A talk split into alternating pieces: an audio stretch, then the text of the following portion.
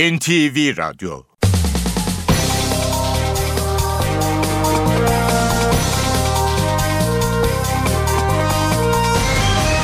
İşe Giderken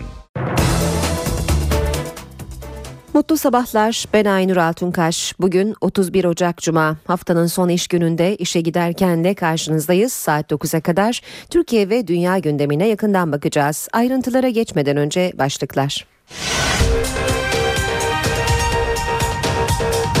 Hükümetin özel yetkili mahkemeleri kaldıracağı yargı paketinin ayrıntıları netleşmeye başladı. İki paket hazırlanacak. İlki demokratikleşme paketine eklenecek. İkinci paket ise telefon ve ortam dinlemelerine kısıtlamalar getiriyor.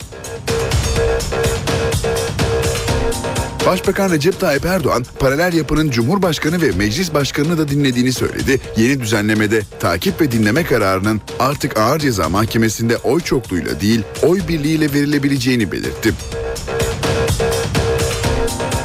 BDP'li Pervin Buldan ve İdris Baluken'le HDP'li Sırrı Süreyya Önder Adalet Bakanı Bekir Bozdağ ile görüştü. Gündemde çözüm süreci, demokratikleşme paketi ve hasta mahkumların durumu vardı.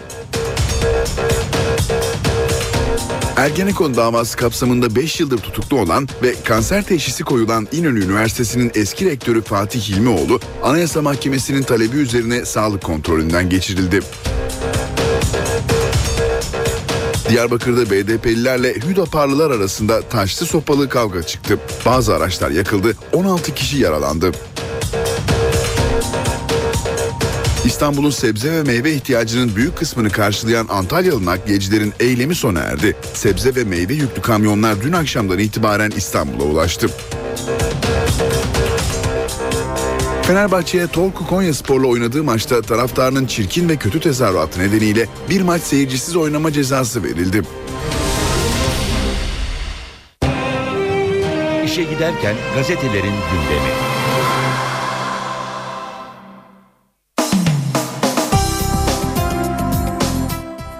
Basın özetlerine hürriyetle başlayacağız. Dinlemeye oy birliği şartı diyor hürriyet manşette. Erdoğan büyük yakınmalara neden olan dinleme konusunda yeni düzenlemeyi anlattı. Kararı Ağır Ceza Mahkemesi oy birliğiyle alacak 3 aylık ilk süre 3 ay uzatılabilecek. Dosyalar da gitti. 17 Aralık'ta başlayan rüşvet ve yolsuzluk soruşturmasını yürüten savcılar Celal Kara ve Mehmet Yüzgeç'in önceki gün dosyadan el çektirilmelerinden sonra odalarındaki evrak da alındı. Kolilerle taşınan dosyalar yeni savcılar belli olana kadar memur suçları bürosunda tutulacak diyor Hürriyet gazetesi. Dalgalı kura devam. Maliye Bakanı Şimşek, Başbakanın ekonomide alışılmışın dışında adımlar atılabileceği sözleriyle kafalarda oluşan soruları yanıtladı.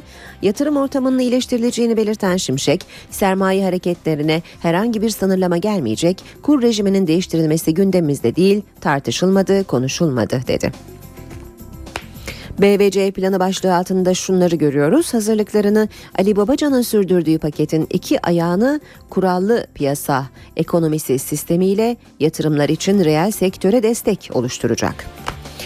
Konuşmaya başladı. 22 Ocak'tan beri yoğun bakımda olan Nejat İşler cihaz desteği olmadan solunum yapmaya başladı. Ailesiyle yorucu olmayan kısa konuşmalar yapabiliyor. Ayrıca çoklu organ yetmezliği sorunu da ortadan kalktı. Milliyet gazetesiyle devam edelim. İş işten geçmeden başlığını görüyoruz Milliyet'te manşette. Yeniden yargılama konusundaki hassasiyetlerini Milli Güvenlik Kurulu zemininde de gündeme getiren Genelkurmay Başkanı Necdet Özel konunun daha fazla hak kaybı olmadan çözülmesini bekliyor. Başbakan Erdoğan'la Genelkurmay Başkanı Özel'in 2 saat 15 dakika süren görüşmesinde yeniden yargılama konusunun da gündeme geldiği belirtiliyor. Özel'in gösterdiği bu hassasiyetin nedenlerinden biri kesin hükme bağlanan davalarda ceza alan muvazzaf muvazzaf askerlerin orduyla ilişkilerinin hemen kesilmesi. Muvazzaf askerler emeklilik hakkı kazanmadığı için hiçbir gelirleri olmaksızın ordudan atılıyor. Özel yetkili mahkemelere ihtiyaç yok. Cumhurbaşkanı Abdullah Gül, İtalya ziyaretinin üçüncü gününde özel yetkili mahkemelerin kaldırılması konusundaki çalışmalara değindi. Özel yetkili mahkemelere ihtiyaç olmadığı kanaatindeyim diyen Gül, gördüğüm kadarıyla bunlarla ilgili adımlar atılmaya başladı. Bu konuda hükümetten gelen açıklamalarda gayet memnuniyet verici ifadelerini kullandı. Samimi olurlarsa şartsız destekleriz. CHP lideri Kılıçdaroğlu hükümetin özel yetkili mahkemelerle terörle mücadele kanununun 10. maddesiyle kurulan mahkemelerin kaldırılması adımı için ilki olarak ön şartımız yok diyerek destek verdi.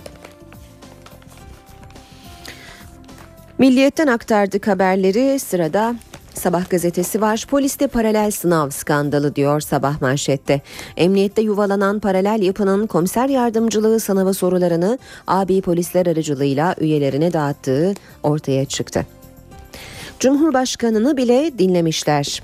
Başbakan Erdoğan İran dönüşü uçakta gazetecilerin gündeme ilişkin sorularını yanıtladı. Adli takibe artık Ağır Ceza Mahkemesi karar verecek. Öyle şeyler geliyor ki Cumhurbaşkanı'nın benim dinlenmeme kadar. Herkes ürküyordu, korkuyordu. Şimdi bilgiler gelmeye başladı. Bazı şeyler daha yeni yeni dökülmeye başladı. Kimler neler çekmiş neler. Özel yetkili mahkemelerdeki dosyalar ağır cezaya devredilecek. Terörle mücadele kanunu kalkacak. Yeniden yargılanma konusunda hassasiyetleri gözeterek adım atmak zorundayız. Başbakanın açıklamalarından başlıklar. Cumhuriyet gazetesi ortada kalan iddianame diyor manşette 17 Aralık'tan el çektirilen savcı karının soruşturmayı tamamladığı ortaya çıktı. İsimlerini yasak nedeniyle yayımlayamadığımız şüphelilere yüzlerce yıl istendi demiş Cumhuriyet manşette. Perde paketi bir diğer başlık dinleme, soruşturma ve mal varlığı konularına sıkı denetim geliyor. Ağır e, bir başka baş, e, bir başka haber Türk Tabipleri Birliği'nin açıklaması başlıkta Hilmioğlu hemen bırakılmalı. Ağır sağlık sorunlarıyla boğuşan Profesör Hilmioğlu için rapor hazırlayan Türk Tabipleri Birliği Bilimsel Araştırma Kurulu tüm ilgili kurumların bir an önce harekete geçmesini istedi. Hilmioğlu yeni sağlık raporu için çapaya sevk edildi. Radikalle devam edelim. İki formül başlığı manşette. Başbakan yargıda kurulmak istenen düzeni anlattı. Adli kolluk amirleri görevlendirilen bir vali yardımcısıyla koordineli hareket edecek. Yeniden yargılamada Anayasa Mahkemesi kullanılabilir. Yeniden yargılama Anayasa Mahkemesi'nde Erdoğan yeniden yargılamada Anayasa Mahkemesi'ni işaret etti. Erdoğan bireysel başvuru yeniden yargılamanın bir çeşidi az kullanılıyor. Anayasa Mahkemesi daha seri ayrıca verdiği karar esas teşkil eder. İlker Başbuğ Paşa hakkını kullandı belki diğerleri de aynı yolu tercih edecek dedi. Bir diğer e, başlık adli kolluk vali yardımcısında şeklinde. Adli kolluk işlemlerinde valilik sürekli devrede olacak. Erdoğan'ın sözleri şöyle. Savcı rastgele birkaç polisi komiseri çağırıp gelin bakayım şuraya baskın yapın diyemeyecek. Valiler bir yardımcılarını görevlendirecek. Emniyet müdürünün altında biriyle adli kolluk sürecinde adım atılmayacak. Star'la devam ediyoruz. Köşkü bile dinlemişler. Başlığı manşette Star'da Başbakan Erdoğan ofisime konulan böcekle ilgili itiraf gibi bilgiler gelmeye başladı. Dinlemedikleri kimse kalmamış. Cumhurbaşkanına, meclis başkanına, ailemize varıncaya kadar herkesi dinlemişler dedi. Özel okulların ders kitabı da devletten diyor Star bir diğer başlıkta. Milli Eğitim Bakanı Nabi Avcı gelecek yıl özel okul ders kitaplarının ücretsiz verileceğini söyledi. Avcı eğitim yapboz tahtası eleştirilerine öyle olmasaydı buralara gelemezdik karşılığını verdi. Performans ödevi kaldırılsın talebine karşı da tamam da zaten anne babalar amcalar yapıyor esprisini yaptı. Star'dan son başlık vicdanlar çöp oldu. Mersin'de ormanlık alanda kundağa sarılı bebek cesedi bulundu. Göbek bağı bile düşmemiş olan bir haftalık bebeğin açlıktan ve donarak öldüğü tahmin ediliyor. Geçelim Habertürk gazetesine sürmanşet. Kadın yol kesti, abiyi öldürdü. Maltepe'de Fatoş Ağa'nın kullandığı cip bir kamyonetin önünü kesti. Kadının abiyi Ahmet Ö çıkıp cipe çarptın diye tartıştığı kamyonetteki iki kişiye kurşun yağdırdı. Bir kişi öldü. Abi kardeş Pendik'teki evlerinde yakalandı. Yine Habertürk'ten bir başlık papazlar Diyanet'ten maaş istiyor. Azınlık cemaatlerinin din adamlarına maaş için ilk kez çalışma başlatıldı. İstanbul Ermeni Kilisesi Vakfı maaşları devlet ödesin talebiyle Ombudsman Ömeroğlu'na başvurdu. Hemen harekete geçildi. Kamu denetçisi el katmış görevlendirildi. El katmış çalışmaları anlattı.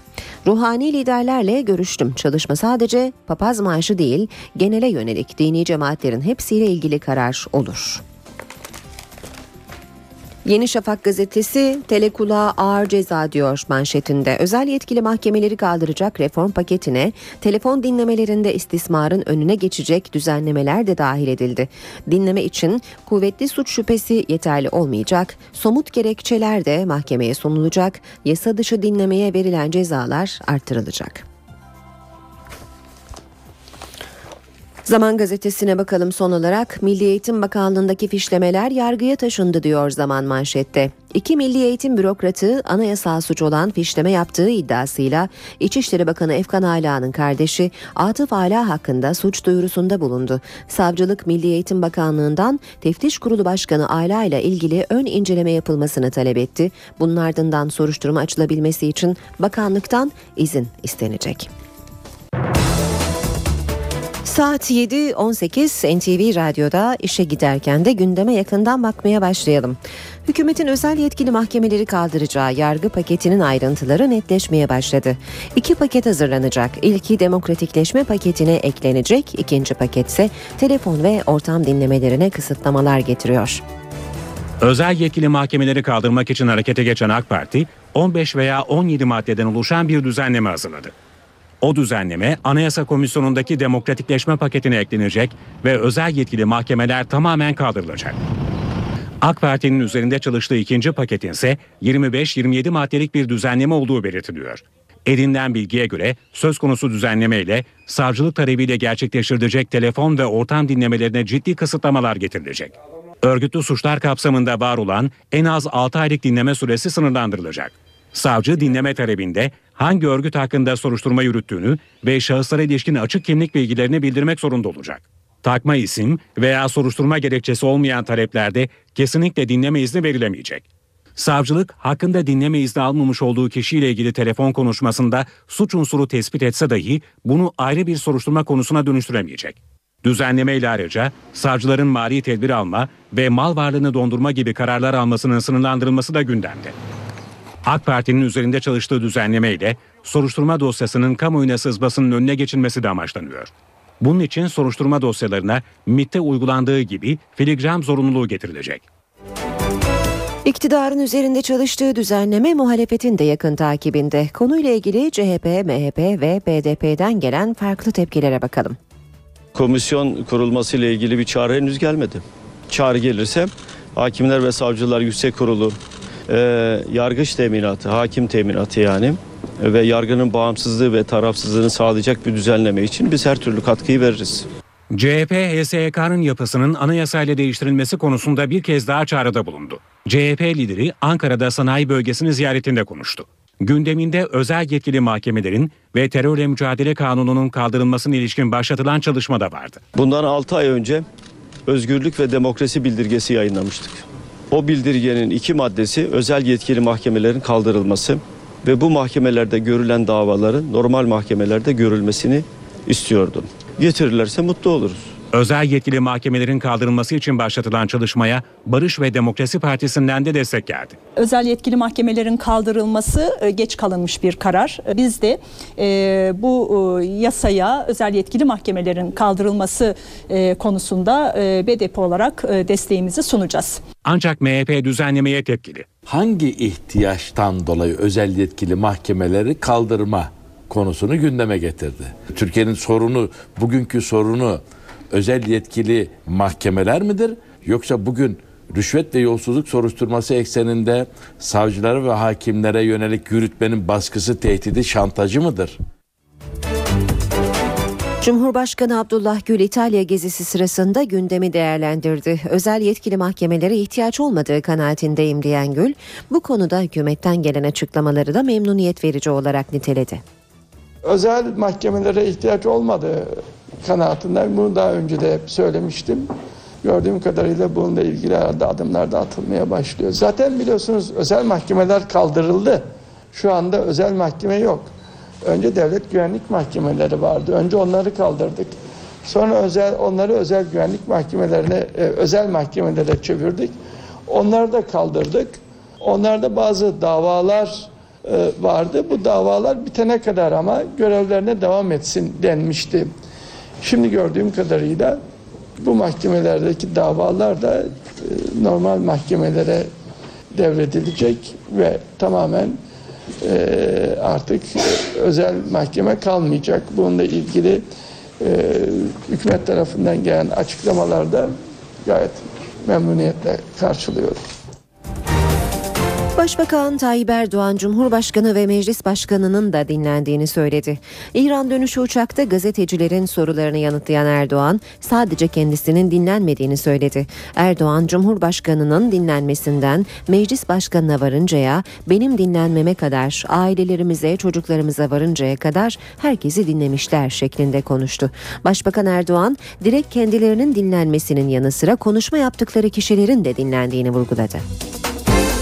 Başbakan Tayyip Erdoğan'la Genelkurmay Başkanı Orgeneral Necdet Özel'in haftalık olan görüşmesi 2 saat 15 dakika sürdü. Bu uzun görüşmenin yeniden yargılama tartışmalarının olduğu bir döneme denk gelmesi dikkat çekti. Toplantıda Suriye'deki gelişmeler ve sınır güvenliğinin yanı sıra Türk Silahlı Kuvvetleri'nin önceki gün El-Kaide ile bağlantılı Irak Şam İslam Devleti örgütünün konvoyunu vurması değerlendirildi. Toplantı uzadığı için özel yetkili mahkemeler düzenlemesiyle ilgili çalışmayı Başbakan'a sunmak üzere resmi konuta giden Adalet Bakanı Bekir Bozdağ ve İçişleri Bakanı Efkan Ala Erdoğan'la görüşemeden konuttan ayrıldı. Ancak bakanların düzenlemeye ilişkin metni Başbakan'a sunduğu öğrenildi. BDP Grup Başkan Vekilleri Pervin Buldan'la İdris Baluken ve HDP eş başkan yardımcısı Sırrı Süreyya Önder, Adalet Bakanı Bekir Bozdağ ile görüştü. Gündemde çözüm süreci, demokratikleşme paketi ve hasta mahkumların durumu vardı. Ergenekon davası kapsamında 5 yıldır tutuklu olan ve kanser teşhisi koyulan İnönü Üniversitesi'nin eski rektörü Fatih Hilmioğlu, Anayasa Mahkemesi'nin talebi üzerine sağlık kontrolünden geçirildi. 4 saat süren tahlil ve muayenenin ardından Fatih Hilmioğlu cezaevine geri götürüldü. Raporda cezaevinde olması uygun değil denilirse tahliye gündeme gelecek. Başbakan yardımcısı Bülent Arınç dün NTV'nin sorularını yanıtladı. Arınç, Başbakanın TÜSİAD Yönetim Kurulu Başkanı'nı hedef aldığı sözlerini değerlendirdi. Arınç'a ayrıca Hakimler ve Savcılar Yüksek Kurulu'nun yapısı ve 17 Aralık'ta başlatılan yolsuzluk ve rüşvet operasyonu da soruldu. Konuşma elbette Sayın Başbakan'ı yaralamıştır. Hükümetimizi yaralamıştır. Başbakan Yardımcısı Bülent Arınç, Başbakan Erdoğan'ın TÜSİAD'a yönelik ihanet suçlamasını değerlendirdi. Geçmişten TÜSİAD'ın bu tavrı geçmişten beri alınmış bir tavır olduğu için Başbakanımız tepki gösterdi dedi. Ben Sayın Muharrem yani Yılmaz Bey'i de TÜSİAD Başkanı'nı da iyi tanıyorum. Bu sözlerini bir kenara koyarsak onun ülkesini seven, milletini seven yani bu konuda vatan hainliğiyle değil vatanperver bir insan olarak nitelendiriyorum. Yargı e, düzen. Bülent Arınç NTV'de gündeme ilişkin açıklamalarda bulundu. HSYK konusunda bir kez daha muhalefete anayasa değişikliği çağrısı yaptı. Önümüz seçim. Bir şey çıkmazsa biz geri kalan maddeleri de çıkarırız. Arınç özel yetkili mahkemelerin ve terörle mücadele kanununun kaldırılmasına ilişkin çalışmayı değerlendirdi. Terörle mücadele kanunu üzerinde mutlaka bir şey yapmamız gerekiyor dedi. Mutlaka bir şey yapmamız Ve yeniden yargılama tartışmaları. yargı eğer üç erkten biri ise onun verdiği kararların yasamanın yapacağı bir şeyle ortadan kaldırılması, geçersiz sayılması nasıl mümkün olabilir? Bülent Arınç, Ergenekon sanığı Fatih İlmioğlu gibi sağlık sorunlarına rağmen cezaevinde olanlarla ilgili bilgi toplandığını açıkladı. İçeride kalmalarının eee, mahsurlu görüldüğü her tutuklu ve hükümlünün tahliye edilmesi lazım. Arınç 17 Aralık operasyonu sonrası gündeme gelen hükümet cemaat gerginliğine ilişkin konuştu. Ananas tartışmalarına da göndermede bulundu. Onlar bizim ailemiz aynı zamanda. Ancak özellikle son olaylarda gösterdi ki biz de buradanız diyerek hukuk dışı bir takım faaliyetler gösterenlerin bir kenara ayrılması lazım. Bu ananası, bu Uganda'yı dile dolamamak lazım. Ah bir ananas olsa da beraber yesek. CHP eski bakanlar hakkında hazırlanan fezlekelerin meclise gönderilmemesine tepkili. Kadın ve Gençlik Kolları Adalet Bakanlığı önünde eylem yapmaya hazırlanıyor. Parti sözcüleri Akif Hamza Çebi ve Atilla Kart'tan konuyla ilgili açıklamalar geldi. Böyle bir şey yok. Fezlekeler gelmeyecek. Sayın Adalet Bakanı ile ilgili fezleke dün meclis başkanlığına geliyor. Meclis başkanı bu fezlekeyi iade ediyor. CHP adları 17 Aralık operasyonuna karışan eski bakanlar hakkında hazırlanan fezlekelerin meclise gönderilmemesine tepkili. Bir ay oldu herhalde o fezlekeler Adalet Bakanlığı'nda. Adalet Bakanı olarak, bakanlığı olarak o gelen genelgeleri, e, fezlekeleri sen bir iki gün içinde meclise ulaştırmak zorundasın. Ana muhalefet partisi tepkisini ilginç bir eylemle göstermeye hazırlanıyor. CHP Kadın ve Gençlik Kolları Adalet Bakanlığı önüne çadır kurarak fezlekelerin meclise gönderilmemesini protesto edecek. CHP'nin fezlekeler konusundaki eleştirilerine yanıt Başbakan Yardımcısı Bülent Arınç'tan geldi. Mesele sadece fezleke değil 55 kişiyi bulsunlar o içerisine batırdıkları bakanlar hakkında soruşturma açılmasını isteyebilirler. Bunun siyasi sonucu da olur. İkincisi adli sonucu da olabilir. Bu yola gitmeyerek fezleke niye gelmedi diğer gün bağır bağır ciyak ciyak bağırmalarına gerek yok. 17 Aralık operasyonunun ardından emniyette başlayan görevden almalar sürüyor. İzmir ve Gaziantep Emniyetinde çok sayıda personelin görev yerleri değiştirildi. İzmir Emniyet Müdürlüğü'nde farklı birimlerde görev yapan 54 rütbeli 274 polisin görev yeri değişti. Asayiş Şube Müdürü, Konak İlçe Emniyet Müdürlüğü, Emniyet Komuta Kontrol Merkezi Müdürü de Asayiş Şube Müdürlüğü görevine getirildi. 3 şube müdürü ise merkeze alındı. Gaziantep Emniyetinde ise 27 şube müdürü ve bazı birim amirlerinin görev yerleri değiştirildi. Kilis'te görevden uzaklaştırılan 14 emniyet personeline görevleri iade edildi. Emniyet Müdürlüğü İnsani Yardım Vakfı'nın ofisinde yapılan aramadan sonra görevden uzaklaştırılan 2 komiser ve 12 şube müdürünün görevlerine döndüğünü bildirdi. 14 Ocak'ta 6 ilde düzenlenen operasyonun ardından 14 emniyet personeli hakkında soruşturma başlatılmıştı. 17 Aralık rüşvet ve yolsuzluk operasyonunda tutuklanan Rüçhan Bayar, avukatının itirazı üzerine serbest bırakıldı. Operasyonda toplam 89 kişi gözaltına alınmış, Barış Güler, Kaan Çağlayan, iş adamı Rıza Sarraf'la Halkbank Genel Müdürü Süleyman Arslan'ın da aralarında bulunduğu 24 kişi tutuklanmıştı. Geçen hafta yapılan itiraz üzerine iki kişi tahliye olmuştu. Son tahliye ile birlikte operasyonda tutuklu sayısı 21'e düştü. Hükümetin özel yetkili mahkemeleri kaldıracağı yargı paketinin ayrıntıları netleşmeye başladı. İki paket hazırlanacak. İlki demokratikleşme paketine eklenecek. İkinci paket ise telefon ve ortam dinlemelerine kısıtlamalar getiriyor. Başbakan Recep Tayyip Erdoğan paralel yapının Cumhurbaşkanı ve Meclis Başkanı'nı da dinlediğini söyledi. Yeni düzenlemede takip ve dinleme kararının artık ağır ceza mahkemesinde oy çokluğuyla değil oy birliğiyle verilebileceğini belirtti. BDP'li Pervin Buldan ve İdris Baluken'le HDP'li Sırrı Süreyya Önder Adalet Bakanı Bekir Bozdağ ile görüştü. Gündemde çözüm süreci, demokratikleşme paketi ve hasta mahkumların durumu vardı. Ergenekon davası kapsamında 5 yıldır tutuklu olan ve kanser teşhisi koyulan İnönü Üniversitesi'nin eski rektörü Fatih Hilmioğlu, Anayasa Mahkemesi'nin talebi üzerine sağlık kontrolünden geçirildi. Diyarbakır'da BDP'lilerle Hüdaparlılar arasında taşlı sopalı kavga çıktı. Bazı araçlar yakıldı, 16 kişi yaralandı. İstanbul'un sebze ve meyve ihtiyacının büyük kısmını karşılayan Antalyalı nakliyecilerin eylemi sona erdi. Sebze ve meyve yüklü kamyonlar dün akşamdan itibaren İstanbul'a ulaştı. Fenerbahçe'ye Tolku Konya Spor'la oynadığı maçta taraftarının çirkin ve kötü tezahüratı nedeniyle bir maç seyircisiz oynama cezası verildi.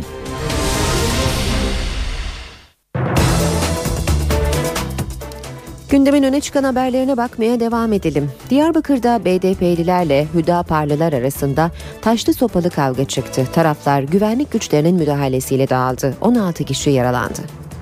BDP'lilerle Hüdaparlılar birbirine girdi.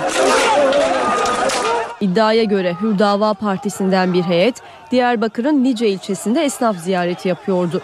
Bu sırada BDP'lilerle aralarında tartışma çıktı. Tartışma kısa sürede taşlı sopalı kavgaya dönüştü. Çevredeki bazı araçlar ateşe verildi.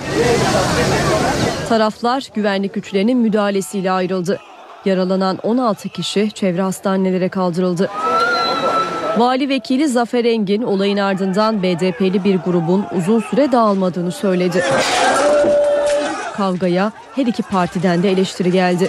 E, Bunu bir provokasyon olarak değerlendiriyoruz. E, Eğer Hüdapar Türkiye'de e, yasalar çerçevesinde kurulmuş bir parti ise sıradan bir seçim çalışması sırasında yanlarında bıçaklarla ve satırlarla gezilmesi kabul edilebilecek bir şey değil. Ne kadar saldırı yapılırsa yapılsın. Hürdava Partisi barışçıl bir şekilde seçim çalışmalarına korkmadan ve yılmadan devam edecektir. Gerginlik kalabalığın dağılmasıyla sona erdi. Zonguldak'ta isimlerinin seçmen listesinden silindiğini iddia eden 82 kişi seçim kuruluna itiraz etti. İddiaya göre Ereğli ilçesi Karakavuz köyünde seçmen listeleri askıya çıkarıldığında 403 kişinin ismi vardı. Ancak köylüler askı süresinin sona ermesiyle 82 ismin köy listesinden çıkarıldığını ve ilçe merkezine aktarıldığını öne sürdü. Ereğli Adliyesi'ne yürüyen grup ilçe seçim kuruluna itiraz dilekçesi verdi. Güneydoğu'da aşiret kararlarının özellikle yerel seçimlerde belirleyici olduğu bilinir. Ancak sosyologlara göre bu durum değişmeye başladı. Uzmanlar kentleşme, eğitim durumu ve ekonomik gelişmelerin kişiyi artık bireysel kararlar almaya ettiğini söylüyor. Sosyolog Rüstem Erkan'ın NTV'ye yaptığı açıklamaları dinleyelim. Güneydoğu'da yüzden fazla aşiret bulunuyor. Aşiretlerin ortak karar alarak bir partiyi desteklemesi bölgede seçim sonuçlarını etkileyebiliyor. Peki 30 Mart yerel seçimlerinde bu durum tekrarlanacak mı? Sosyologlara göre aşiretlerin seçimlerdeki belirleyici rolü eskisi kadar fazla değil. Aşiretlerin bu eski etkisinin kalmadığını rahatlıkla söyleyebiliriz. Kentleşme, göç dalgası, e buna paralel diğer ekonomik gelişmeler, eğitim vesaire zaten aşiretlerde bir çözülmeyi ortaya çıkarmıştı. Bir mensubiyet duygusu var. Fakat eskiden olduğu gibi böyle aşiret liderinin almış olduğu karara uymak vesaire diye bir şey yok.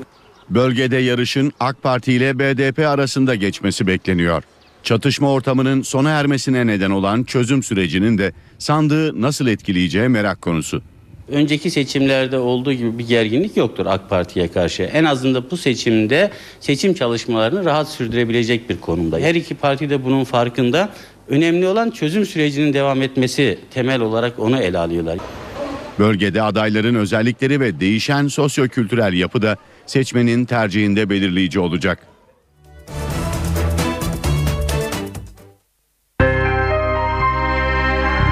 İşe giderken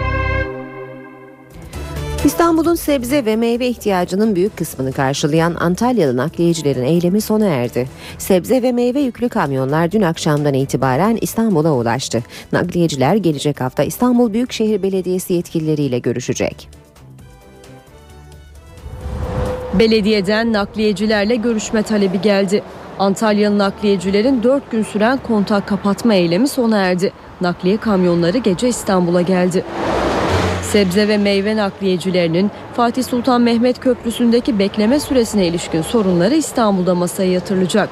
Gelecek hafta yapılması planlanan görüşmede yasak saatlerinin 17-20'ye çekilmesi ihtimali değerlendirilecek. Dörtten bu zamana kadar bekliyorum. Ve şu an bu arabada 10 tane parça yük var ve bu hale nasıl dağıtılacak bilmiyorum. En aşağısından 200 milyon doş parası vereceğim şimdi halde. Yaptık hiçbir şey elimize geçmedi. Hiç kimse de uymadı. Bizim isteklerimiz başta yasak, ikinci zam. Kiralarımız çok düşük. Mazota sürekli zam geliyor bizim kiralarımız yerine duruyor. Eylemin sona ermesiyle Antalya'dan yola çıkan nakliyeciler de gece İstanbul haline ulaştı. Antalya'da günde dağıtılması gereken 600 ton sebze ve meyve halde kalmış.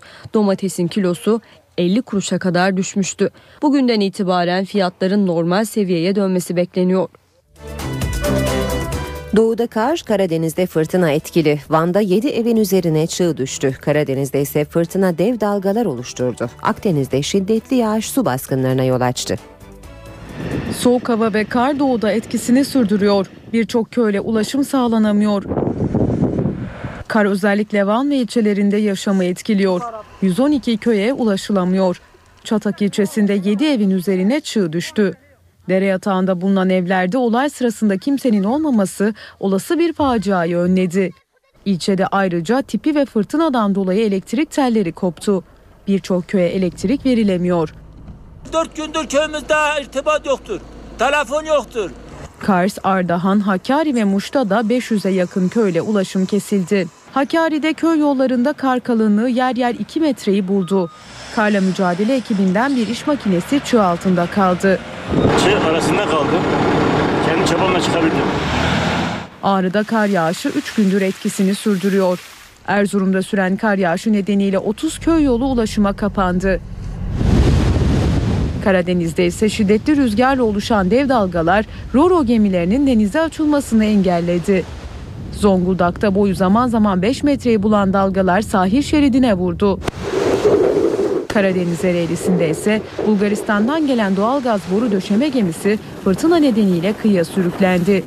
Gemi 3,5 saat süren çalışma sonucunda kurtarıldı. Antalya'nın Alanya ilçesinde şiddetli yağış nedeniyle birçok ev ve iş yerini su bastı. Başbakan Erdoğan B ve C planımız var dedi. Gündeme bazı iddialar geldi. Döviz çıkışına önlem olarak sermaye hareketlerinin kontrol edilip edilmeyeceği Maliye Bakanı Mehmet Şimşek'e soruldu. Başbakan Recep Tayyip Erdoğan'ın kurdaki artışa karşı B ve C planlarımız var sözleri Türkiye para çıkışını engellemek için sermaye kontrolüne gidecek iddialarını gündeme getirdi. Ancak Maliye Bakanı Mehmet Şimşek gündemlerinde böyle bir düzenleme olmadığını açıkladı. Sermaye hareketlerine herhangi bir kısıtlama gelmeyecek. Çünkü Başbakanımızın dünkü açıklamasından sonra görebildiğim kadarıyla e, belli çevreler bu konuda bir takım spekülasyonlar içerisinde. Maliye Bakanı Şimşek dalgalı kur rejiminden vazgeçilmesinin gündemde olmadığını da vurguladı. Şimşek tüm planlarımız reformların devamı yönünde mesajı verdi. Son gelişmeleri bir fırsata dönüştürmek durumundayız. Aslında bizim A planımızda da B planımızda da C planımızda da reformlar esastır. Şimşek Merkez Bankası'na yönelik eleştirilere karşı çıktı. Başbakan Erdoğan'ın faiz lobisi sözlerine de açıklık getirdi. Ne bir yabancı yatırımı ne bir yerli yatırımcıyı biz burada faiz lobicisi olarak e, zikretmek gibi bir derdimiz yok. Tam aksine aynı başbakanımız zaman zaman biz yabancı sermaye, yabancı doğrudan sermaye dediğimiz zaman bizi düzelten başbakanımız. Ama şu var faizleri yükselirse ki bir miktar yükseliyor şu anda. Türkiye tekrar topladığı vergi gelirlerinin belki daha büyük bir oranını ne yapacak? Faize harcayacak. Bu konuda bir hassasiyet var.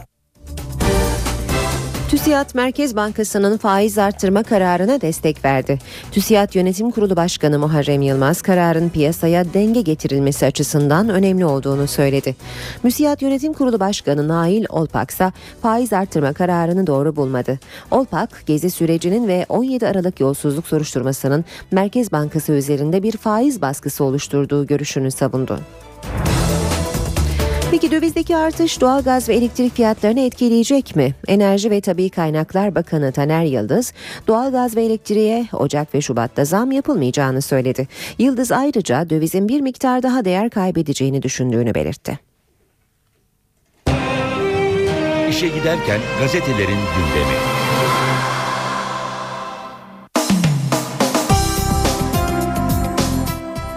Şimdi gazetelerden spor haberleri aktaracağız. Önce Fanatik gazetesine bakalım. UEFA topa girdi manşetiyle çıkmış Fanatik, Yargıtay'ın onama kararı sonrası UEFA devreye girdi.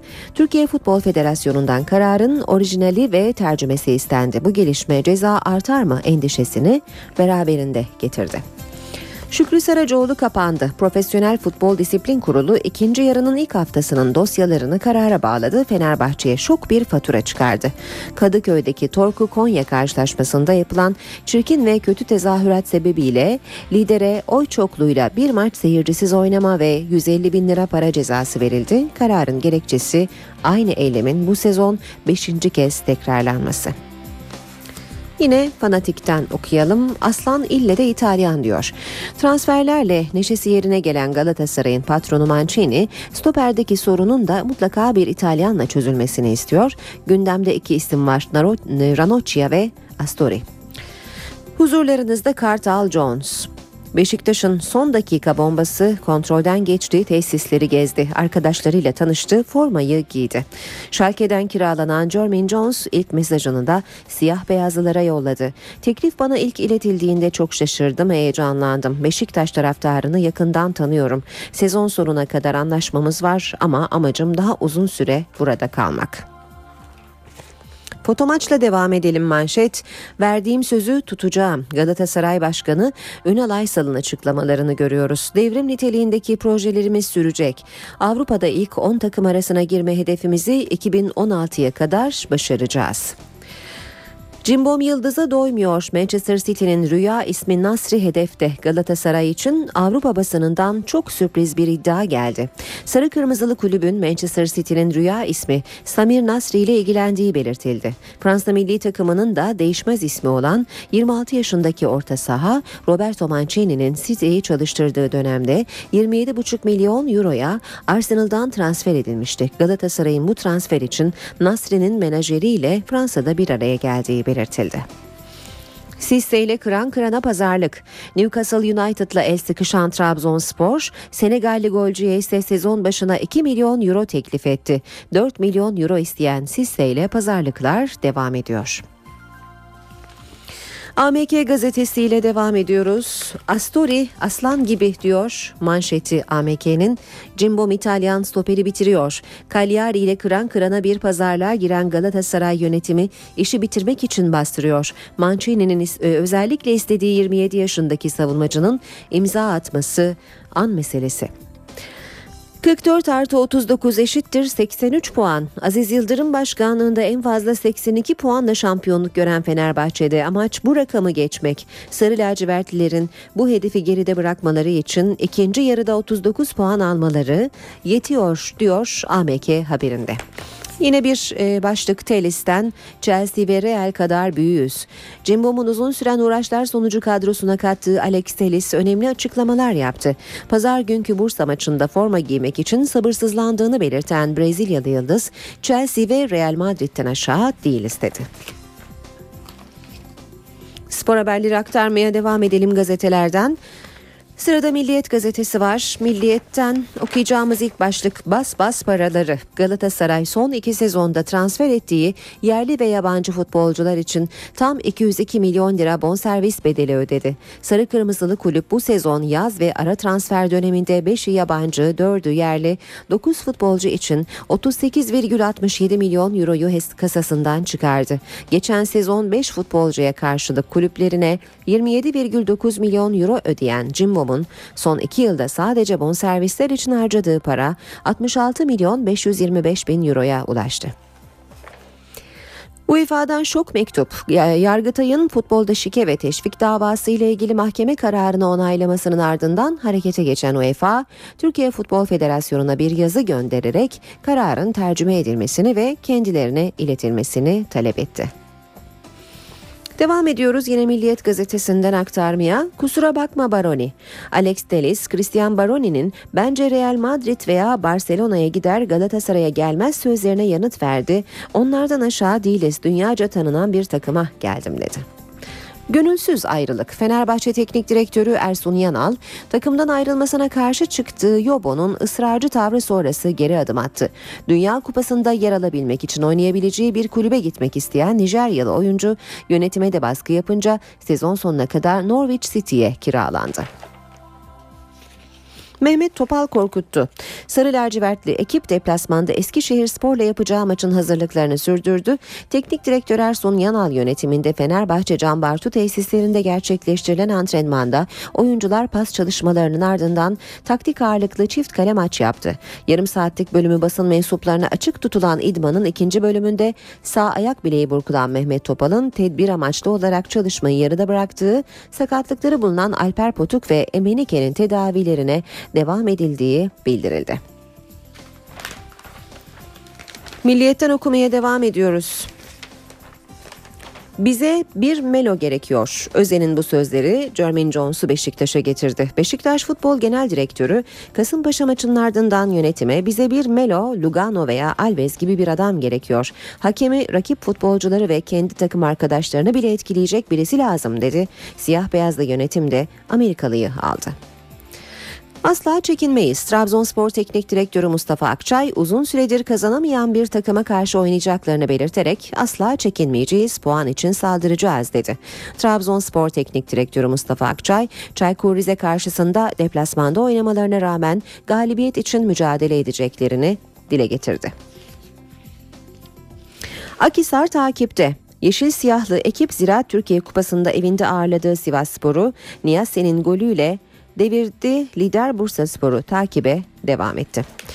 Spor Toto Süper Lig'de ikinci devrenin ikinci e, haftası bugün oynanacak Beşiktaş Kayseri Erciyes maçıyla başlıyor. Cüneyt Çakır yönetecek bu maçı ve karşılaşma saat 20'de başlayacak.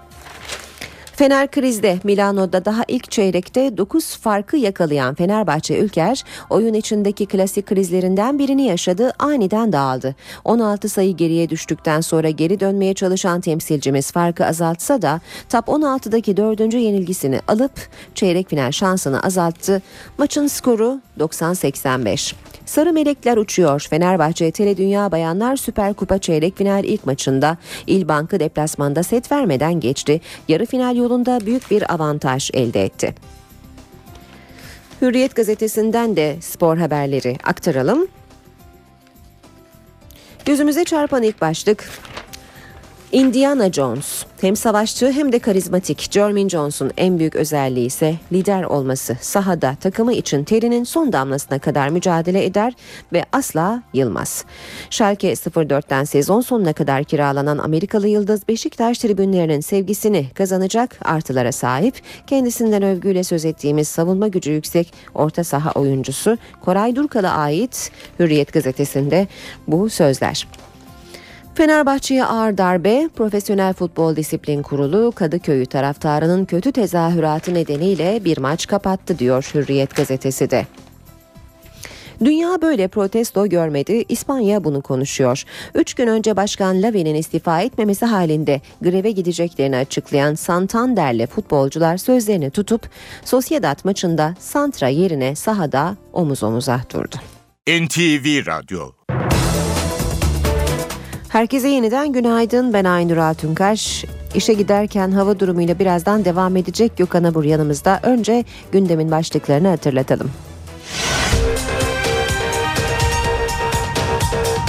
Hükümetin özel yetkili mahkemeleri kaldıracağı yargı paketinin ayrıntıları netleşmeye başladı. İki paket hazırlanacak. İlki demokratikleşme paketine eklenecek. İkinci paket ise telefon ve ortam dinlemelerine kısıtlamalar getiriyor. Başbakan Recep Tayyip Erdoğan paralel yapının Cumhurbaşkanı ve Meclis Başkanı'nı da dinlediğini söyledi. Yeni düzenlemede takip ve dinleme kararının artık Ağır Ceza Mahkemesi'nde oy çokluğuyla değil oy birliğiyle verilebileceğini belirtti. BDP'li Pervin Buldan ve İdris Baluken'le HDP'li Sırrı Süreyya Önder Adalet Bakanı Bekir Bozdağ ile görüştü. Gündemde çözüm süreci, demokratikleşme paketi ve hasta mahkumların durumu vardı. Ergenekon davası kapsamında 5 yıldır tutuklu olan ve kanser teşhisi koyulan İnönü Üniversitesi'nin eski rektörü Fatih Hilmioğlu, Anayasa Mahkemesi'nin talebi üzerine sağlık kontrolünden geçirildi. Diyarbakır'da BDP'lilerle Hüdaparlılar arasında taşlı sopalı kavga çıktı. Bazı araçlar yakıldı, 16 kişi yaralandı.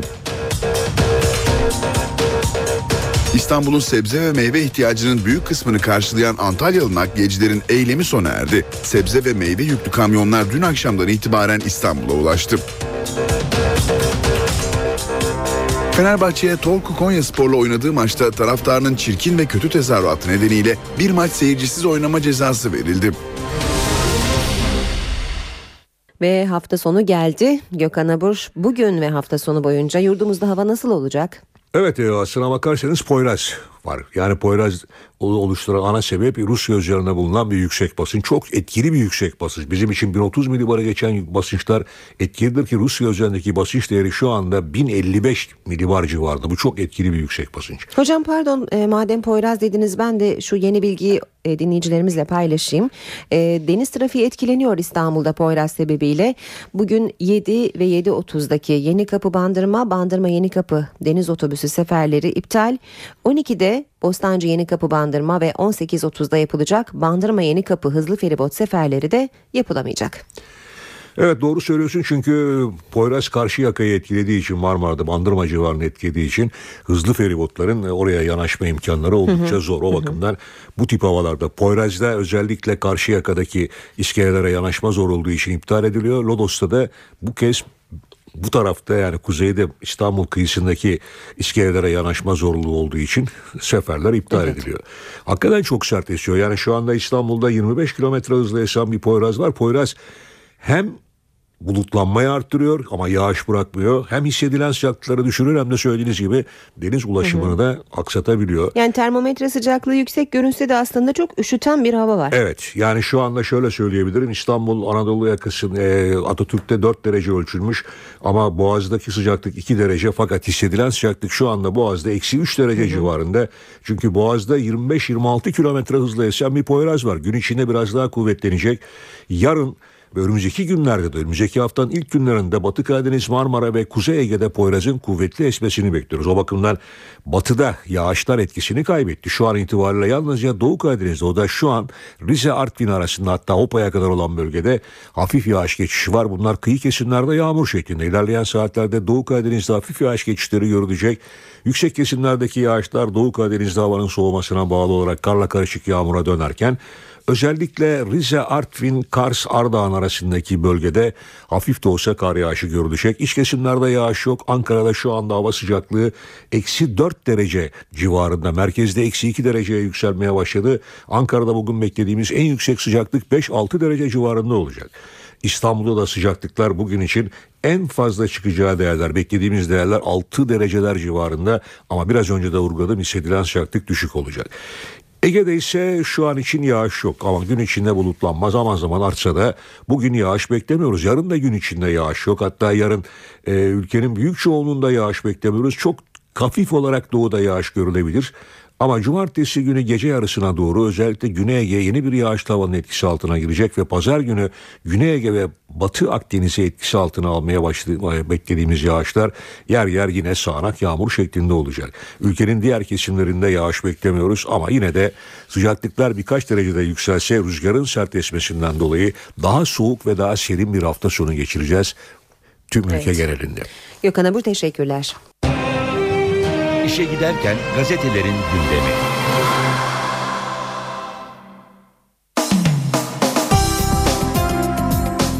Şimdi gazetelerden manşet turu yapacağız. Hürriyette dinlemeye oy birliği şartı diyor manşet. Erdoğan büyük yakınmalara neden olan dinleme konusunda yeni düzenlemeyi anlattı.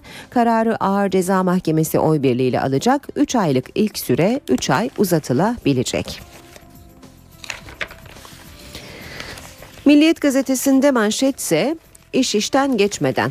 Başbakan Erdoğan'la Genelkurmay Başkanı Orgeneral Necdet Özel arasındaki haftalık görüşmeden notlara yer veriyor e, manşetinde Milliyet. Yeniden yargılama konusundaki hassasiyetlerini Milli Güvenlik Kurulu zemininde de gündeme getiren Genelkurmay Başkanı Necdet Özel konunun daha fazla hak kaybı olmadan çözülmesini bekliyor. Erdoğan'la Özel'in 2 saat 15 dakika süren görüşmesinde yeniden yargılama konusunun da gündeme geldiği belirtiliyor. Genelkurmay Başkanı Özel'in gösterdiği bu hassasiyetin nedenlerinden biri kesin hükme bağlanan davalarda ceza alan muvazzaf askerlerin orduyla ilişkilerinin hemen kesilmesi. Muvazzaf askerler emeklilik hakkı kazanmadığı için hiçbir gelirleri olmaksızın ordudan atılıyor. Radikalle devam ediyoruz. İki formül diyor radikal manşette. Başbakan yargıda kurulmak istenen düzeni anlattı. Adli kolluk amirleri görevlendirilen bir vali yardımcısıyla koordineli hareket edecek. Yeniden yargılamada Ada- e, Anayasa Mahkemesi kullanılabilir. Cumhuriyet'in manşeti ortada kalan iddianame 17 Aralık'tan el çektirilen savcı Kara'nın soruşturmayı tamamladığı ortaya çıktı. Yüz, e, şüphelilere yüzlerce yıl istendi diyor Cumhuriyet manşetinde. Habertürk'e bakalım. Habertürk'te Çankaya bile dinlenmiş manşetini görüyoruz. Başbakan Erdoğan Tahran dönüşü uçakta dinlemelerin boyutunu anlattı. Dinleme kararını artık Ağır Ceza Mahkemesi oy birliğiyle alacak. Öyle şeyler geliyor ki Cumhurbaşkanının dinlenmesinden bana, meclis başkanına, ailelerimize kadar. Aynı haberi sabahta da manşette görüyoruz. Poliste paralel sını- e, Düzeltiyorum sabahta da görüyoruz ancak sabahın manşeti e, farklı bir haber. Poliste paralel sınav skandalı. Emniyette yuvalanan paralel yapının komiser yardımcılığı sınavı sorularını abi polisler aracılığıyla üyelerine dağıttığı ortaya çıktı diyor sabah. Başbakanın açıklamaları ise Cumhurbaşkanını bile dinlemişler başlığıyla yer almış. Adli e, takibi artık Ağır Ceza Mahkemesi karar verecek. Öyle şeyler geliyor ki Cumhurbaşkanı'nın benim dinlenmeme kadar herkes ürküyordu, korkuyordu. Şimdi bilgiler gelmeye başladı. Bazı şeyler daha yeni yeni dökülmeye başladı. Kimler neler çekmiş neler diyor Başbakan Erdoğan. Köşkü bile dinlemişler. Bu başlıkta Star'ın manşeti. Başbakan Erdoğan ofisime konulan böcekle ilgili itiraf gibi bilgiler gelmeye başladı. Dinlemedikleri kimse kalmamış. Cumhurbaşkanına, meclis başkanına, ailemize varıncaya kadar herkesi dinlemişler dedi. Yeni Şafak gazetesinde telekulağa ağır ceza başlığı manşette özel yetkili mahkemeleri kaldıracak reform paketine telefon dinlemelerinde istismarın önüne geçecek düzenlemeler de dahil edildi. Dinleme için kuvvetli suç şüphesi yeterli olmayacak. Somut gerekçeler de mahkemeye sunulacak. Yasa dışı dinlemeye verilen cezalar artırılacak. Dinlemeye Avrupa Birliği standardı geliyor demiş Yeni Şafak haberinde. Zamanla bitirelim manşet turumuzu. Milli Eğitim Bakanlığı'ndaki fişlemeler yargıya taşındı. İki milli eğitim bürokratı anayasal suç olan fişleme yaptığı iddiasıyla İçişleri Bakanı Efkan Ala'nın kardeşi Atıf Ala hakkında suç duyurusunda bulundu. Savcılık Milli Eğitim Bakanlığı'ndan Teftiş Kurulu Başkanı Ala ile ilgili ön inceleme yapılmasını talep etti. Bunun ardından soruşturma açılabilmesi için bakanlıktan izin istenecek diyor Zaman haberinde. NTV Radyo Saat 8.16 programımızın bu bölümüne başkent gündemiyle başlayacağız. Karşımızda NTV muhabiri Miray Akta Uluç var. Miray günaydın. Günaydın Aynur. Haftanın son iş günündeyiz. Başta demokratikleşme paketi ve Başbakan Erdoğan'ın İran dönüşü yaptığı açıklamalar olmak üzere yine yoğun bir gündem bizi bekliyor. Neler söyleyeceksin? Bu iki konu Ankara gündeminin aslında en önemli başlıkları olacak. Bugün demokratikleşme paketinin içerisine özel yetkili mahkemeleri kaldırmak için 15 veya 17 maddeden oluşan bir düzenleme daha eklenecek gibi görünüyor. En azından şu an için gelen bilgiler o yönde. Anayasa Komisyonu'ndaki demokratikleşme paketine eklenecek bu maddelerle özel yetkili mahkemeler tamamen kaldırılacak gibi gözüküyor. Adalet ve Kalkınma Partisi'nin üzerinde çalıştığı ikinci bir paket daha var. O ise 25-27 maddelik bir düzenleme ve bu düzenlemeyle savcılık talebiyle gerçekleştirilecek telefon ve ortam dinlemelerini ciddi kısıtlamalar getirilecek. İkinci pakette telefon ve ortam dinlemeleri böylece kısıtlanmış olacak. Buna ilişkin e, ayrıntılar da dün yavaş yavaş belli olmaya başlamıştı ki bugün gazetelere Başbakan Recep Tayyip Erdoğan'ın İran dönüşü yaptığı açıklamalar düştü. O açıklamalar son derece önemli. Başbakan Erdoğan sadece kendisinin değil hem Cumhurbaşkanı'nın hem Meclis Başkanı'nın da dinlendiğini söyledi. Başbakan Erdoğan'ın bu açıklamalarının yanı sıra e, dinlemeler ve teknik takiple ilgili düzenlemelere ilişkinde verdiği bilgiler vardı. Adli takip kararını ancak Ağır Ceza Mahkemesi oy birliğiyle verebilecek, oy çokluğu ile veremeyecek dedi Başbakan Erdoğan yaptığı açıklamada. İşte bu iki başlık bugün başkent Ankara gündeminin ana gündem maddeleri olacak ve bunun etrafında şekillenecek gibi gözüküyor gündem maddeleri. Meclisteki basın toplantılarında bu iki başlığa ilişkin değerlendirmeleri alacağız. Bunların yanı sıra Başbakan Erdoğan seçim işleri üst kurulu toplantısına katılacak aday belirleme süreci ve seçim mitingleri gibi yerel seçim hazırlıklarına ilişkin son gelişmeleri masaya yatırılacak. Ee, ve diğer gündem maddelerine geçince e, bakanların e, kabulleri var. Bilim Sanayi ve Teknoloji Bakanı Fikri Işık, Ulaştırma Denizcilik ve Haberleşme Bakanı Lütfü Elvan'ın e, katılacağı e, kabuller olacak. Ulaştırma e, Bakanı'nın katılacağı kabulde Devlet Demiryolları Genel Müdürü ve TRT Genel Müdürü de hazır bulunuyor. İlaç takip sisteminin mobil uygulamasının tanıtımı yapılacak. Yani artık vatandaşlar akıllı cep telefonlarından ilaç takip sistemini e, takip edebilecekler. Kendilerine verilen ilaçları ve bu uygulamadaki bütün bilgileri cep telefonlarından görebilecekler. Bunun tanıtım toplantısı var ve son gündem maddesini ekonomiden verelim. Türkiye İstatistik Kurumu 2013 Aralık ayı dış ticaret istatistiklerini açıklayacak. Bugün de tüm bu başlıkları başkent Ankara'dan gün boyunca sizlere aktaracağız Aynur. Miray teşekkürler kolay gelsin. İşe giderken Miray da aktardı. Gündemin en önemli başlığıyla devam edelim. Hükümetin özel yetkili mahkemeleri kaldırma kararı üzerine hazırlanan yargı paketinin ayrıntıları netleşiyor. İki paket üzerinde çalışıldığı ve 15-17 maddeden oluşan ilk düzenlemenin demokratikleşme paketine ekleneceği belirtiliyor. Birinci pakette özel yetkili mahkemeleri kaldıracak maddeler yer alacak. İkinci paket ise İçişleri Bakanlığı'nın istediği jandarma ve adli kollukla ilgili düzenlemeleri içerecek. Ayrıca telefon dinlemelerinde izin alınırken savcı açık gerekçe göstermek zorunda olacak. Dinleme kararına bir kişi değil iki kişi karar verecek. Dinleme süresi de sınırlanacak. 17 Aralık operasyonunun ardından emniyette başlayan görevden almalar sürüyor. İzmir ve Gaziantep Emniyetinde çok sayıda personelin görev yerleri değiştirildi. İzmir Emniyet Müdürlüğü'nde farklı birimlerde görev yapan 54 rütbeli 274 polisin görev yeri değişti. Asayiş Şube Müdürü Konak İlçe Emniyet Müdürlüğü, Emniyet Komuta Kontrol Merkezi Müdürü de Asayiş Şube Müdürlüğü görevine getirildi. 3 şube müdürü ise merkeze alındı. Gaziantep Emniyetinde ise 27 şube müdürü ve bazı birim amirlerinin görev yerleri değiştirildi. Kilis'te görevden uzaklaştırılan 14 emniyet personeli ise göreve iade edildi. Emniyet Müdürlüğü İnsani Yardım Vakfı'nın ofisinde yapılan aramadan sonra görevden uzaklaştırılan 2 komiser ve 12 şube müdürünün aynı işe döndüğü bildirildi. 14 Ocak'ta 6 ilde düzenlenen operasyonun ardından 14 emniyet personeli hakkında soruşturma başlatılmıştı. Merkez Bankası'nın faizleri sert şekilde artırması konut kredilerine de yansıdı. Artık kredi alanlar daha fazla faiz ödeyecek. Konut satışlarında da durgunluk yaşanıyor. Merkez Bankası'nın faiz artırma kararı konut piyasalarını etkiledi. Kredi faizleri yükseldi. 10 yıl vadeli 100 bin lira konut kredisi alanların cebinden 9 bin lira daha fazla para çıkacak. Bugün 100 bin liralık bir konut kredisi alsanız e, yansımış şekliyle cebinizden çıkan para 10 yıl sonunda 188 bin civarına denk geliyor. Fakat hani bu iki hafta önce aslında hani 179 binler civarındaydı. Satışlar da etkilendi. Piyasa durgun. Piyasamız zaten bir süredir durağanlaşmıştı. Net bir rakam belli, belli olmadığı için alıcı da satıcı tarafta bir muallak bir durumda. İkinci el konutların satışları ise yani tamamen olmasa bile yaklaşık şu an %60 %70 piyasa durmuş durumda.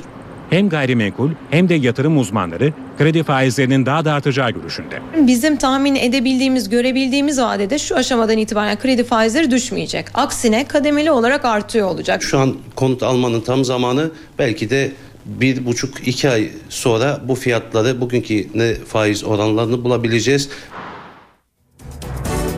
Milli Eğitim Bakanı Nabi Avcı'dan ders kitapları ile ilgili açıklama var. Avcı önümüzdeki yıldan itibaren özel okul öğrencilerine de ders kitaplarının ücretsiz dağıtılacağını açıkladı. Özel okulda okuyan öğrencilerimizin ders kitaplarının temininde veliler veya okullar tarafından ücret ödenmesine rağmen her yıl sorunlar yaşanmakta olduğunu biliyoruz. Önümüzdeki eğitim öğretim yılından itibaren özel okullarda okuyan öğrencilerin de ders kitapları devlet tarafından ücretsiz olarak verilecektir. İstanbul'da D100 karayolunda yol verme tartışmasıyla başlayan kavga ölümle sonuçlandı. İddiaya göre iki sürücü arasında yol verme yüzünden tartışma çıktı. Fatoş A, Ahmet Yiğit'in kullandığı aracın önünü Maltepe'de kesti. Araçta bulunan Fatoş A'nın abiyi silahıyla Ahmet Yiğit'i yaraladı. İki kişi araçlarıyla kaçtı. Göğsünden yaralanan Yiğit hastanede hayatını kaybetti. Olay yerinde bulunan boş kovanları korumak için bir polis memuru yol ortasında bekledi. Ancak araçlar tehlike oluşturunca D100 karayolu trafiğe kapatıldı. Zanlılar kısa sürede yakalandı. Şanlıurfa'da 4 gündür kayıp olan hamile bir kızın cesedi kuyuda bulundu.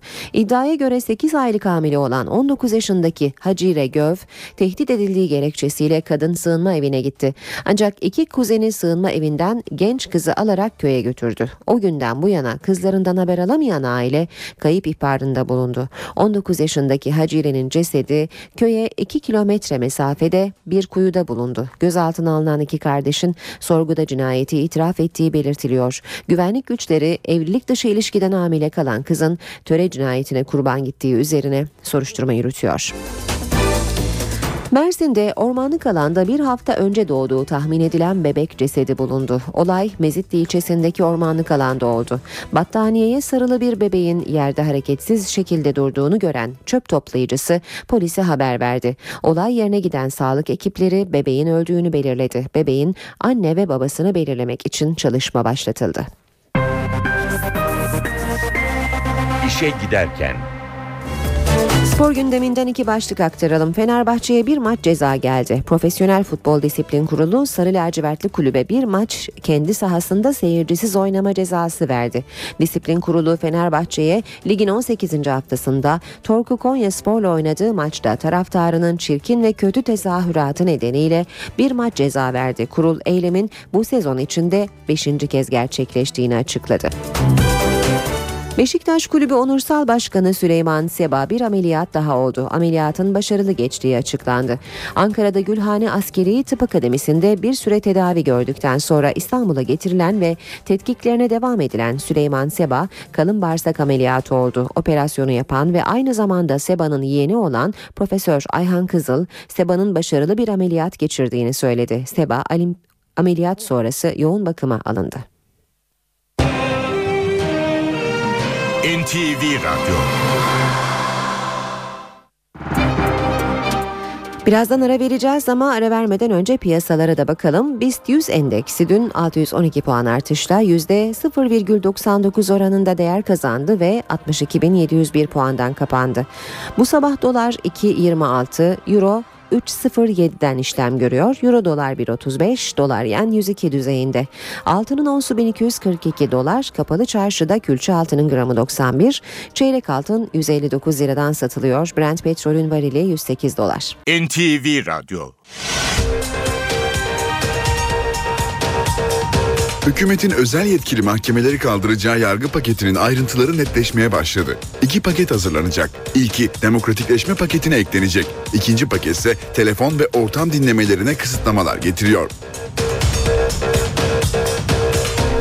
Başbakan Recep Tayyip Erdoğan paralel yapının Cumhurbaşkanı ve Meclis Başkanı'nı da dinlediğini söyledi. Yeni düzenlemede takip ve dinleme kararının artık ağır ceza mahkemesinde oy çokluğuyla değil oy birliğiyle verilebileceğini belirtti. BDP'li Pervin Buldan ve İdris Baluken'le HDP'li Sırrı Süreyya Önder Adalet Bakanı Bekir Bozdağ ile görüştü. Gündemde çözüm süreci, demokratikleşme paketi ve hasta mahkumların durumu vardı. Ergenekon davası kapsamında 5 yıldır tutuklu olan ve kanser teşhisi koyulan İnönü Üniversitesi'nin eski rektörü Fatih Hilmioğlu, Anayasa Mahkemesi'nin talebi üzerine sağlık kontrolünden geçirildi. Diyarbakır'da BDP'lilerle Hüdaparlılar arasında taşlı sopalı kavga çıktı. Bazı araçlar yakıldı, 16 kişi yaralandı. İstanbul'un sebze ve meyve ihtiyacının büyük kısmını karşılayan Antalyalı nakliyecilerin eylemi sona erdi. Sebze ve meyve yüklü kamyonlar dün akşamdan itibaren İstanbul'a ulaştı. Fenerbahçe'ye Torku Konya Spor'la oynadığı maçta taraftarının çirkin ve kötü tezahüratı nedeniyle bir maç seyircisiz oynama cezası verildi. Dünyadan haberlerle devam edelim işe giderken. İran, Türkiye'de 17 Aralık'taki operasyonda tutuklanan İran asıllı iş adamı Rıza Sarraf'ın İran'daki ortağı Babek Zencani'nin mal varlığına el koydu. 30 Aralık'ta tutuklanan Zencani hakkındaki esas suçlamanın iş adamının Petrol Bakanlığı'na olan borcu olduğu belirtildi. İran yetkililer iş adamının mal varlığının borcunu karşıladığını açıkladı. Zencani'nin petrol satışından dolayı devlete 2 milyar euronun üzerinde borcu olduğu iddia ediliyor. Música Geçen yıl Nisan ayında Boston Maratonu'nu kana bulayan saldırının sorumlusu olduğu iddia edilen Johar Çarnayev idam cezasıyla yargılanacak. Amerika Adalet Bakanı saldırının niteliği ve boyutunun kararda etkili olduğunu belirtti. Adalet Bakanı Eric Holder 3 kişinin ölümü ve 264 kişinin yaralanmasıyla sonuçlanan saldırının 11 Eylül'den bu yana Amerika Birleşik Devletleri'nde düzenlenen en büyük saldırı olduğunu belirtti. Holder saldırının niteliği ve boyutunu göz önüne alarak Johar Bahar Çarnayev'in idamla yargılanmasını uygun bulduğunu belirtti. Karar uyarınca 20 yaşındaki Çarnayev'e yöneltilen 30 suçlamadan 17'si idam cezası kapsamında. İtalya'da senelerdir süren ve bir filme bile konu olan cinayet davasında karar açıklandı. Amerikalı Amanda Knox ve eski sevgilisi Raffaele Solecito suçlu bulundu. 2007'de İngiliz öğrenci Meredith Kershir'in öldürülmesi sonrası açılan yeniden yargılama davası sonuçlandı. 2009'da cinayetten hüküm giyen ancak 2 yıl sonra üst mahkemeye itiraz sonucu beraat eden Amanda Knox ve Raffaele Solecito cinayetten suçlu bulundu. Knox 28,5 yıl suç ortağı olan eski sevgilisi Solecito da 25 yıl hapisle cezalandırıldı. Meredith Kerşer öğrenci değişim programıyla gittiği İtalya'da Amerikalı Amanda Knox'la paylaştığı evde bıçaklanarak öldürülmüştü. Fransa Cumhurbaşkanı François Hollande'ın eski sevgilisi Valérie Trierweiler ayrılık sonrası ilk kez konuştu. Trierweiler iktidarın ilişkilerine zarar verdiğini ve yaşadıklarını bir kitapta topladığını söyledi. Fransa'nın eski First Lady'si Valérie Trierweiler, Cumhurbaşkanı François Hollande ayrılmasının ardından suskunluğunu bozdu. Le Parisien dergisine biten ilişkisi hakkında konuşan Trierweiler, öfkeden öte hayal kırıklığı içinde olduğunu söyledi. Hollande'ın ayrılık açıklamasının nezaketsiz olduğu yönündeki eleştirilere katıldığını söyleyen Trierweiler, 18 kelime yani Cumhurbaşkanlığı seçiminden bu yana birlikte olduğumuz her ay için bir tane diyerek hayal kırıklığını dile getirdi. Valeri Trierweiler Hollanda'da Elize Sarayı'nda bir çift olarak yaşamaya devam edemediklerini anlattı ve iktidarın ilişkilerine zarar verdiğini söyledi. 48 yaşındaki Trierweiler ben normal bir hayat sürmeyi tercih ederdim. Belki o zaman hala birlikte olurduk dedi. Bundan sonra bir an önce normal hayatına dönmek istediğini belirten eski First Lady yaşadıkları ile ilgili bir kitap yazabileceğini söyledi. Trierweiler başlayacağı yeni hayatını siyaset dünyasından ve güvensizliklerden uzakta özgürlüğe dönüş olarak tanımladı. Valeri Trierweiler Hollande'ın kendisini oyuncu Julie Gaye ile aldattığını öğrenmesinden sonra hastaneye kaldırılmıştı. Oscar adaylarının açıklanmasından kısa süre sonra bir çeşit diskalifiye haberi geldi. En iyi orijinal şarkı kategorisinin adaylarından biri yarış dışı bırakıldı. Sinemanın en prestijli ödülü Oscar'lara kimlerin sahip olacağı merakla bekleniyor. Ancak yapılan bir hata önceki hafta açıklanan adaylardan birinin yarış dışı kalmasına neden oldu. Oscar'ları dağıtan akademi en iyi orijinal şarkı kategorisindeki adaylardan filmle aynı adı taşıyan Alone Yet Not Alone'un adaylığını geri çekti. Nedeni şarkının yazarı Bruce Broughton'ın akademinin oy kullanacak bazı üyelerine şarkısını dikkate almaları için mailler göndermesi. Akademi aynı zamanda müzik bölümü komitesi üyesi olan Broughton'ın konumunu oy verenlerle irtibata geçmek için kullandığını, bunun akademinin kurallarıyla uyuşmadığını belirtti. Akademi söz konusu şarkının yerine yeni bir aday gösterilmeyeceğini de açıkladı. Gelişmelerin ardından sarsıldım açıklamasını yapan Broughton, sadece insanlara şarkıyı değerlendirmelerini söyledim dedi. Oscar'lar 2 Mart gecesi Los Angeles'ta düzenlenecek törenle sahiplerini bulacak. Kanser başta olmak üzere birçok hastalığın tedavisinde umut olan kök hücre konusunda gelişmeler var. Japon bilim insanları kök hücre üretmenin kolay ve ucuz bir yolunu buldu. Kök hücre çalışmalarında çığır açabilecek bir gelişme kaydedildi. Japon bilim insanları kanser başta olmak üzere birçok hastalığın tedavisinde umut olan kök hücreleri üretmenin hızlı ve ucuz bir yolunu buldu. Asit yöntemi. Nature dergisinde yer alan araştırmada kan ve doku hücreleri ölme noktasına gelene kadar asit banyosuna tabi tutuldu. İşlem 30 dakika sürdü. Daha sonraki 3 günlük süreçte ise kan ve doku hücrelerinin iyileşirken kök hücreye dönüştüğü gözlemlendi. Yöntem fareler üzerinde başarıyla denendi. Şimdiye kadar kök hücre üretmek için ya etik açıdan tartışmalı bir yöntem olan embriyo kullanılıyor ya da yetişkin kan ve doku hücreleri çok uzun bir süreçte yeniden programlanıyordu.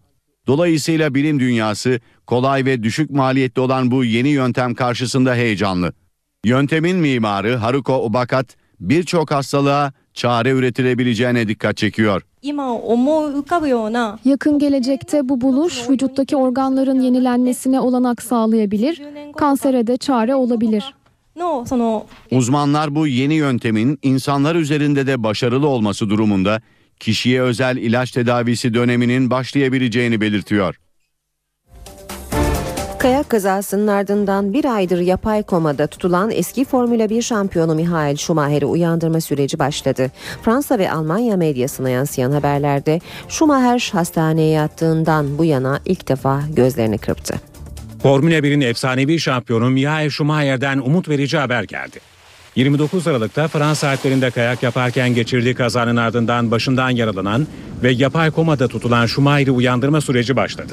Tedavisinin devam ettiği Grenoble Hastanesi'ndeki doktorlar Schumacher'e verilen ilaç oranını azaltmaya başladı. Fransa ve Almanya medyasına yansıyan haberlere göre de Schumacher Fransa'da hastaneye yattığından bu yana ilk defa gözlerini kırptı. Bununla birlikte menajeri Sabine Kem eski Formula 1 şampiyonunun komadan çıkmasının uzun zaman alabileceğini belirtti. Doktorlar kazanın ardından beynindeki kan pıhtılarının alınması için yapılan bir dizi ameliyattan sonra 45 yaşındaki Schumacher'i ilaçla komada tutmaya başlamıştı. 19 yıllık kariyerine 7 şampiyonluk sığdıran Schumacher 2012'de pistlere veda etmişti. Ve oyuncu Nejat İşler'den 13 gün sonra iyi haber var. Tedaviye olumlu yanıt veren İşler artık solunum cihazına bağlı değil ve konuşmaya başladı. Tam iki haftadır yoğun bakımdaydı. Sevenlerini çok korkuttu. Sonunda güzel haber geldi. Neşet İşler konuşmaya başladı. Buradan devam ediyoruz. El ele, el ele, el ele. Açıklamayı hastanenin başhekimi Profesör Doktor Çağlar Çuadaroğlu yazılı yaptı. İşlerin solunum cihazından ayrıldığını, desteğin maskeyle sürdüğünü belirtti. Nejat İşler'den gelen iyi haberler bunlarla sınırlı değil. Ünlü oyuncunun organ yetmezliği sorunu da ortadan kalktı.